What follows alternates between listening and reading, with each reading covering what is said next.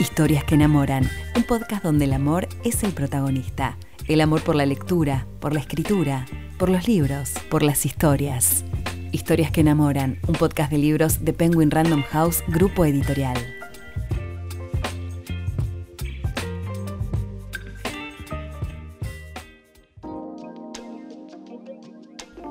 Mi nombre es Lucía, soy lectora, fanática de las historias y los libros y host de este podcast. En cada episodio conversamos con otras y otros apasionados por la lectura y la escritura para conocer más sobre las historias que tanto nos transformaron. Hoy te invitamos a conocer la nueva novela de Cristina Pérez, Tiempo de Renacer. Tiempo de Renacer es un viaje en el tiempo, pero más que nada es una experiencia que si tuviera que explicarla con los géneros de la literatura diría que es un thriller psíquico, porque nos mete en el mundo de las regresiones a las vidas pasadas, eh, una historia actual y una historia que nos lleva a uno de los más extraordinarios momentos que haya vivido la humanidad, que es el Renacimiento. A través de la búsqueda de una mujer icónica, a la que todos conocemos y a la que todos desconocemos, que por algún misterio bastante extraño, eh, a pesar de ser tan trascendente su rostro para todos nosotros en el presente, su biografía es incompleta. Es un rostro que conocemos todos y por lo que pude descubrir a lo largo de la elaboración de este libro, es no solamente un cuadro, sino una mujer a la que muchos cuando encuentran, muchas mujeres cuando encuentran, la ven como a un espejo. Entonces, eh, la historia que, este libro eh, trata de descubrir también puede ser una novela histórica y al mismo tiempo una novela fantástica. De manera tal que todo ese, eh, ese camino, e, esa especie de, encrucijada entre lo fantástico, lo real y lo histórico, eh, me parece que nos permite un descubrimiento eh, de un personaje del pasado, pero también descubrirnos a nosotros mismos, porque nos hace pensar sobre quiénes somos cada uno a través de la búsqueda de esta protagonista que intenta saber quién es ella en los confines de las preguntas de su inconsciente. Ya que nombraste lo del Renacimiento, te quería preguntar cómo describirías ese periodo que conocemos como el Renacimiento y, qué significa para vos ese renacer. Bueno, el Renacimiento es el tiempo para mí más extraordinario para indagar como escritora, pero también desde la búsqueda del ser humano, porque en el Renacimiento se empieza a rescatar la sabiduría y la belleza clásica, pero para darle una nueva lectura, y se une lo bello y lo virtuoso, que durante la Edad Media estaba como despegado de lo material, de la carne, de los sentidos, y eso bueno y eso virtuoso se reconcilia con los sentidos, con lo material, con la carne, y, con otra cosmogonía totalmente distinta en la que el hombre, el ser humano, está en el centro de la escena. Eso tiene distintas vertientes que confluyen para producirlo. Hay uno de los, de los eh, bueno, pensadores del, Renacimiento que habla de, del hombre como la medida de todas las cosas. Y este tiempo tiene eh, un lugar esencial en la Florencia del 480, que así se llama. Un tiempo que, eh, por ejemplo, en solo 20 años reúne a Leonardo da Vinci, a Sandro Botticelli o a Miguel Ángel Bonarotti ya ahí decís, pero ¿qué pasó en esa época para que estos genios florecieran? Y tenés un fenómeno que tiene como muchas líneas de estudio. Por un lado, eh, un, tiempo y una sociedad donde se unían la curiosidad, la ambición y un nuevo enfoque sobre el poder y sobre cómo encararlo en forma global. La invención del dinero, de la banca, eh, el arte como vehículo y esta familia, los Medici, que tiene claroscuros absolutos, pero que, por ejemplo, si nos vamos al abuelo de Lorenzo el Magnífico, que es un personaje en mi libro, vamos a ver que, que, él recopiló los volúmenes de la antigüedad armando la biblioteca más extraordinaria que se haya conocido hasta ese momento, y la escuela neoplatónica, porque fundó todo un movimiento de pensadores filosóficos que rescataban a los pensadores de la antigüedad. Eh, y esto para empezar, Entonces, eh, lo que se fue armando ahí fue como una especie de, de laboratorio para lo excelso. Entonces, no podía pasar otra cosa que esta explosión de, de creadores, de, de búsqueda de, de, la belleza y de lo trascendente, y con la confianza y la autoestima para pensar que el hombre lo podía lograr absolutamente todo. En esta época también surgió Maquiavelo, los navegantes que iban a descubrir América. Américo Vespucio aparece en mi libro, eh, que era un familiar de, de la protagonista. Entonces es una época que para mí es como un centro que siempre nos convoca a, una reinvención de nosotros mismos. Por eso yo uno al renacimiento con las posibilidades infinitas de renacer que tenemos los seres humanos, porque es el tiempo en el que se inventó el humanismo. Bueno, preguntarte, Cris, ¿cómo conociste la historia de Simoneta Vespucio? Yo me acuerdo cuando hablamos de La Dama Oscura que hablamos de tus estudios de historia, de inglés, de literatura inglesa en Oxford, en Boston. En este caso, ¿cómo fue? ¿Cómo aparece en tu vida? Bueno, Acá viene lo más inexplicable y para mí extraordinario que tiene este libro, porque en enero hice un viaje a Italia y me iba con la esperanza de encontrar una historia. Pero volví de ese viaje que hice con, con mi marido un poco desilusionada porque no había encontrado una historia. Y la primera noche que dormí aquí en Buenos Aires después de regresar, soñé el argumento de este libro. Es decir, yo no lo inventé, no fue una creación mía, o sí, pero vino del, del plano onírico. Probablemente yo jamás hubiera encarado un libro sobre regresiones a vidas pasadas si no hubiera soñado el argumento, que empieza con una mujer joven que va azarosamente a un museo, se encuentra ante un cuadro y tiene una experiencia mística, sobrenatural, que la impacta tanto que termina desmayada y ahí empieza todo. Y nos damos cuenta de pronto que hay algo que funciona en nosotros desde el arte, al punto de que eso vino a mí como un argumento que yo estaba escribiendo en un sueño, pero no tengo dudas de que fue un efecto del, del arte, del cuadro, y eso es lo que más me generó inmediatamente preguntas, al punto de que me levanté sobresaltada salté de la cama para que no se me escapara el sueño, lo que había soñado como argumento, pero ahí me puse a investigar, porque digo, a ver, ¿por qué soñé esto? ¿Quién es esta mujer? Y cuando me puse a investigar, empecé a encontrar cosas que, que me generaron tanto fascinación como una enorme curiosidad y todavía más misterio, porque me encontré con elementos que para mí, por supuesto, me llamaban a ser descifrados. La historia de Simonetta Catania Vespucio es una historia incompleta en la biografía. Es una historia con muchos gaps, con muchas cosas que no se comprenden sobre sus relaciones, y sin embargo es la cara del Renacimiento. Es una mujer que hoy vemos y conocemos, que es la influencer de Italia para vender su país desde el turismo, eh, porque hicieron como una animación con inteligencia artificial que le aparece a los creativos en el programa con el que se hace diseño gráfico, porque es la como la musa. Y que no solo es Simoneta, sino que representa a Venus, ¿no? Este cuadro. Pero al mismo tiempo es la mujer que pintó Botticelli toda su vida. Y ahí hay otras puntas y otros hallazgos históricos que no los quiero revelar en esta charla, que me hicieron pensar, pero ¿por qué esta mujer fue tan importante para estos hombres tan fundamentales de la época?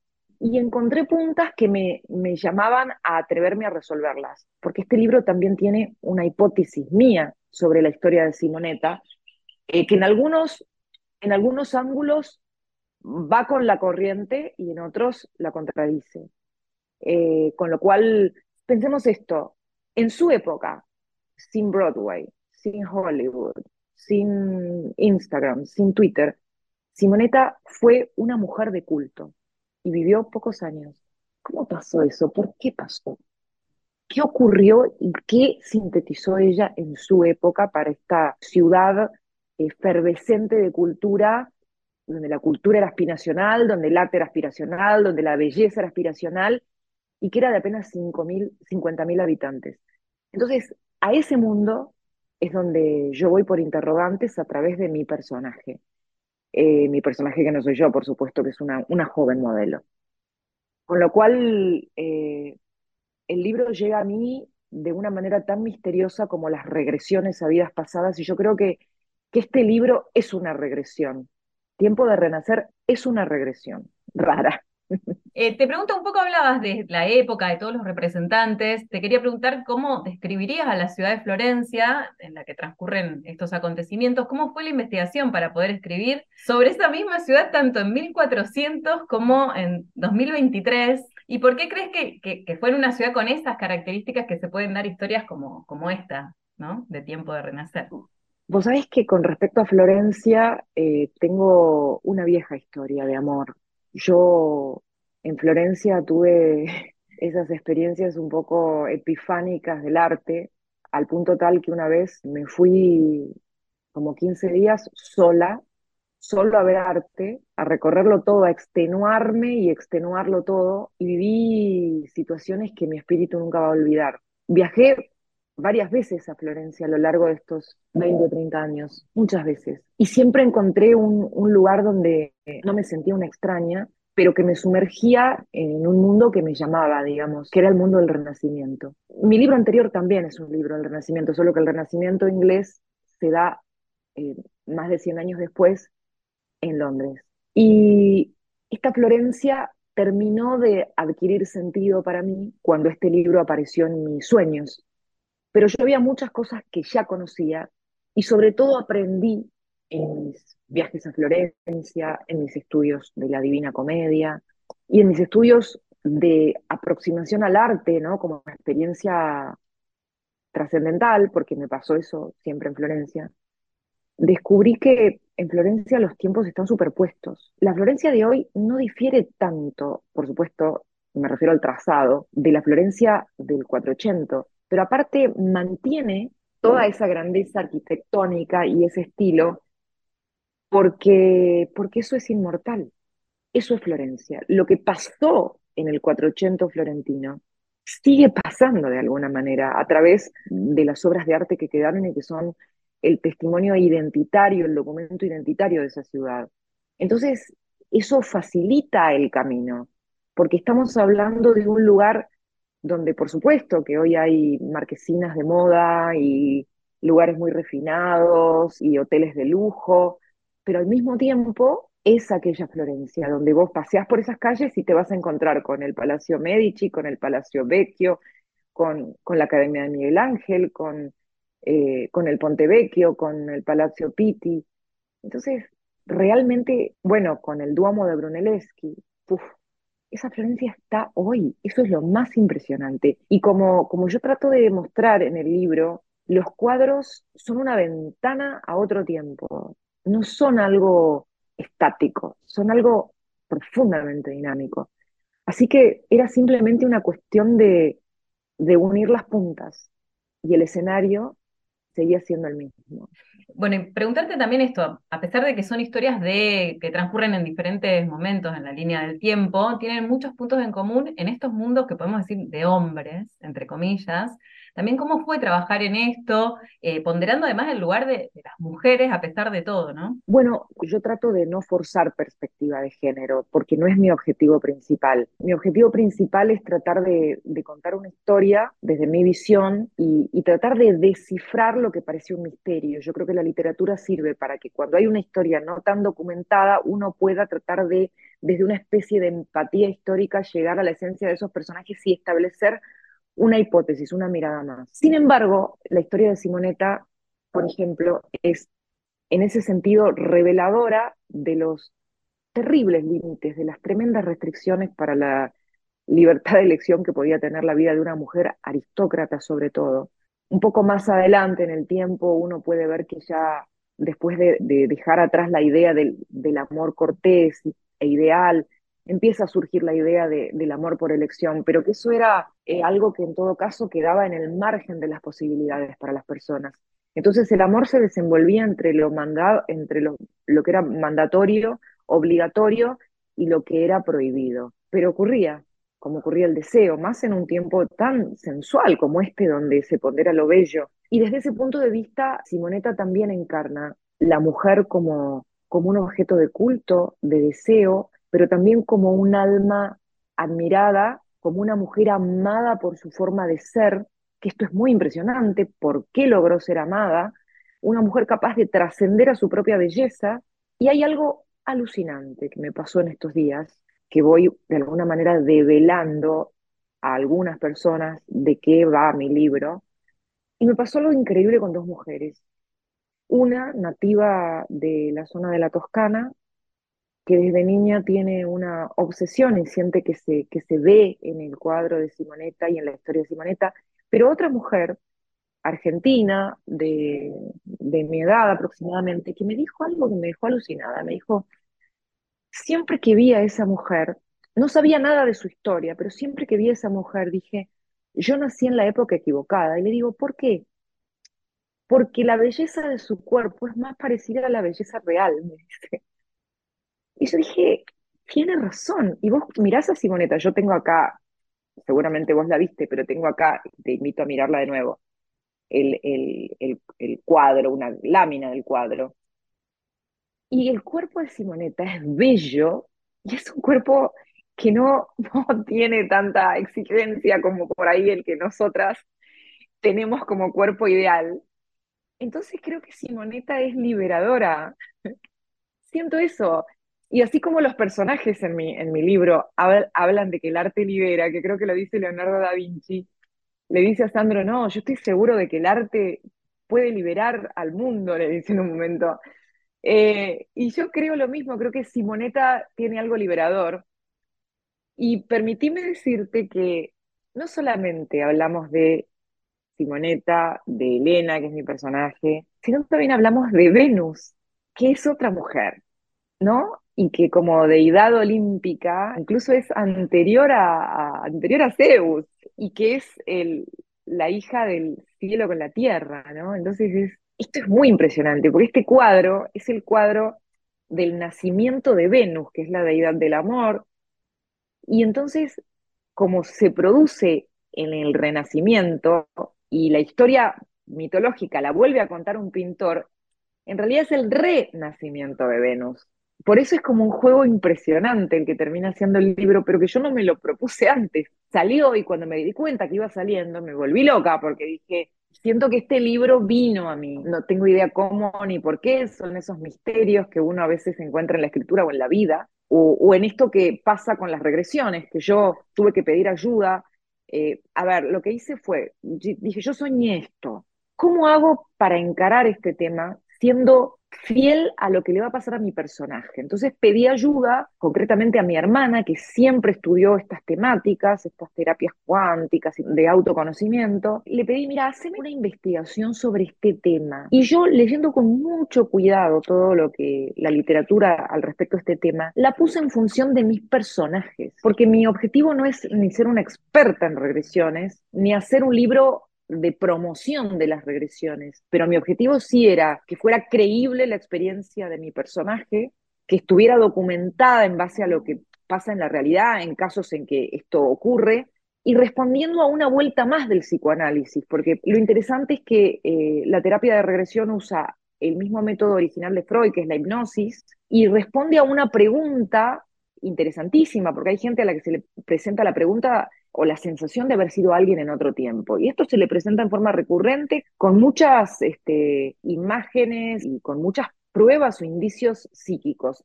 Entonces, eso lo inquieta tanto o le inquieta tanto que la lleva a buscar a un plano de, de terapia. Y a veces esa búsqueda en realidad sirve para curar o algo que le pasó en la infancia o algo que le pasa en el presente y crea arrastrarlo desde ese tiempo al que se remonta su angustia.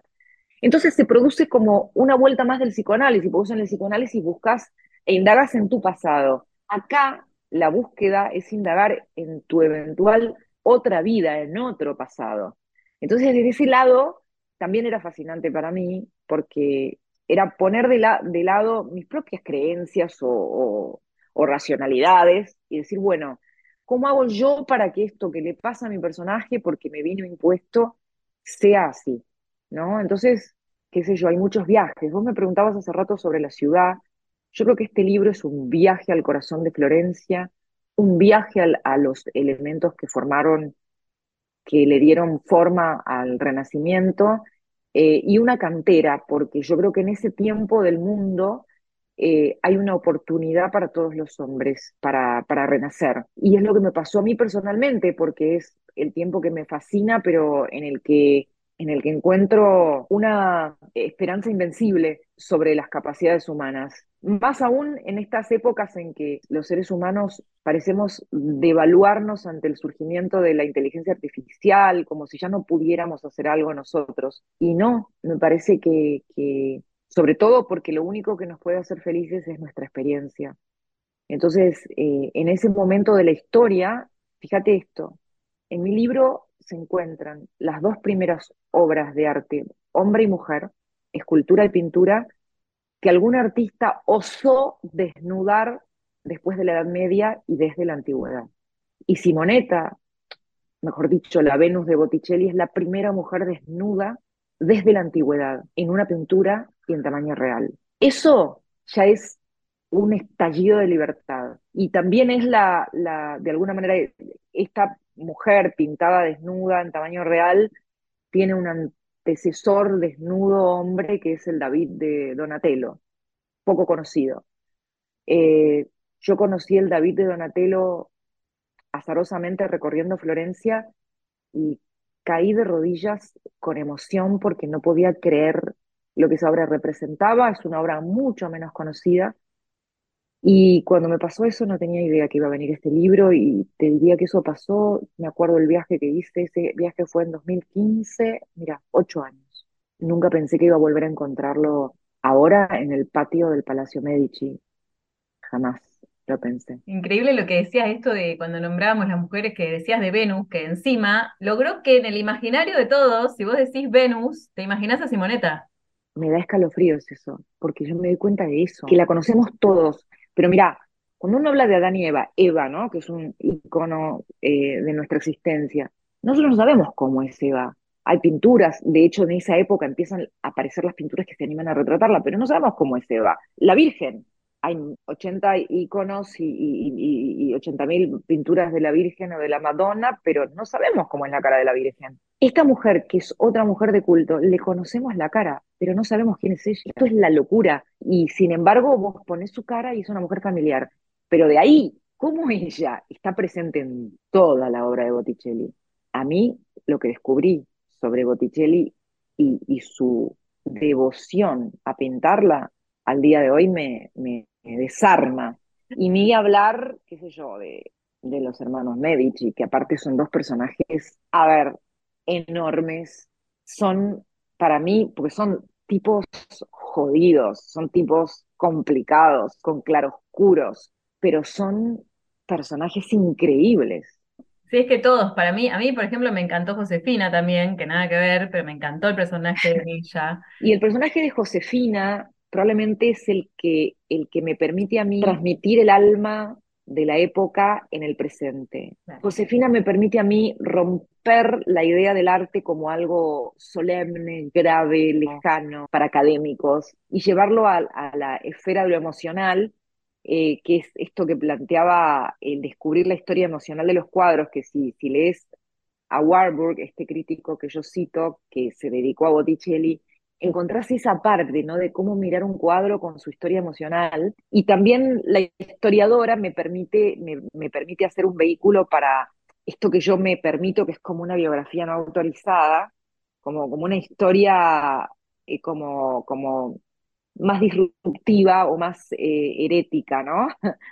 Eh, yo creo que con, con los Medici o con Shakespeare o con los grandes pintores pasa algo muy parecido y es que están tan consagrados allá en el altar de, nuestra, de, nuestros ídolos que les tenemos un respeto que los hace de bronce. Y, yo les trato de, comillas, faltar el respeto para poder meterme a la carne, ¿no? Al alma. Eh, y a pensar, che, pero si esto estaba acá, esto acá, esto acá, acá, ¿cómo interactuó esto de lo que no sabemos? Y esa es la parte donde, donde yo me permito jugar y después el antropólogo me parece que hace, tiene como un rol entrañable. Y, esto me preocupé de preguntarlo a, cuando mi hermana me, pasó todo este material, y en un punto le dije, mira, quiero que lo leas el libro, pero con un objetivo principal, que me digas si sentís que esto, que es verosímil cómo esto va funcionando en ella, estas preguntas que se hacen, que la van, la van ayudando a ver cosas de sí misma. Y, me quedé tranquila cuando ella me dijo, mira, me encantó, porque siento que es totalmente verosímil, porque eso era mi objetivo. Y lo último es que, a diferencia de La Dama Oscura, donde yo puse toda la bibliografía, como este libro combina lo fantástico con lo psíquico, con lo histórico, yo no quise mostrar las costuras, porque no es un libro para, para dar prueba, es una, digamos, es, un, es una obra de ficción eh, que merece nuestra suspensión de la, de la credulidad. Eh, mejor dicho, nuestra voluntaria suspensión de la incredulidad. Eh, merece que uno se entregue a lo que propone y no tanto que esté chequeando a ver. Como las obras de arte, digamos. Y lo otro que decías cuando hace las regresiones, ese juego que hiciste de completar cuando una escena de Simoneta y volver al estudio del profesor, de que lo completa Elena, digamos, esas, a veces algunas escenas, eso me encantó. Viste que es como un juego de encastres. Exacto. bueno, y así funciona el libro. Si me decís cómo funciona el libro, y el libro va uniendo piezas del pasado con el futuro y enganchándolas con una especie de de hilo conductor entre los tiempos. En el libro se habla del enigma de nosotros mismos, quién soy, reencontrarnos a nosotros mismos a través del arte, que me pareció una idea bellísima. Te quería preguntar a vos quién es Cristina Pérez en este momento de su carrera, de su vida, y bueno, un poco lo comentaste, tu vínculo con el arte, lo comentaste toda la entrevista.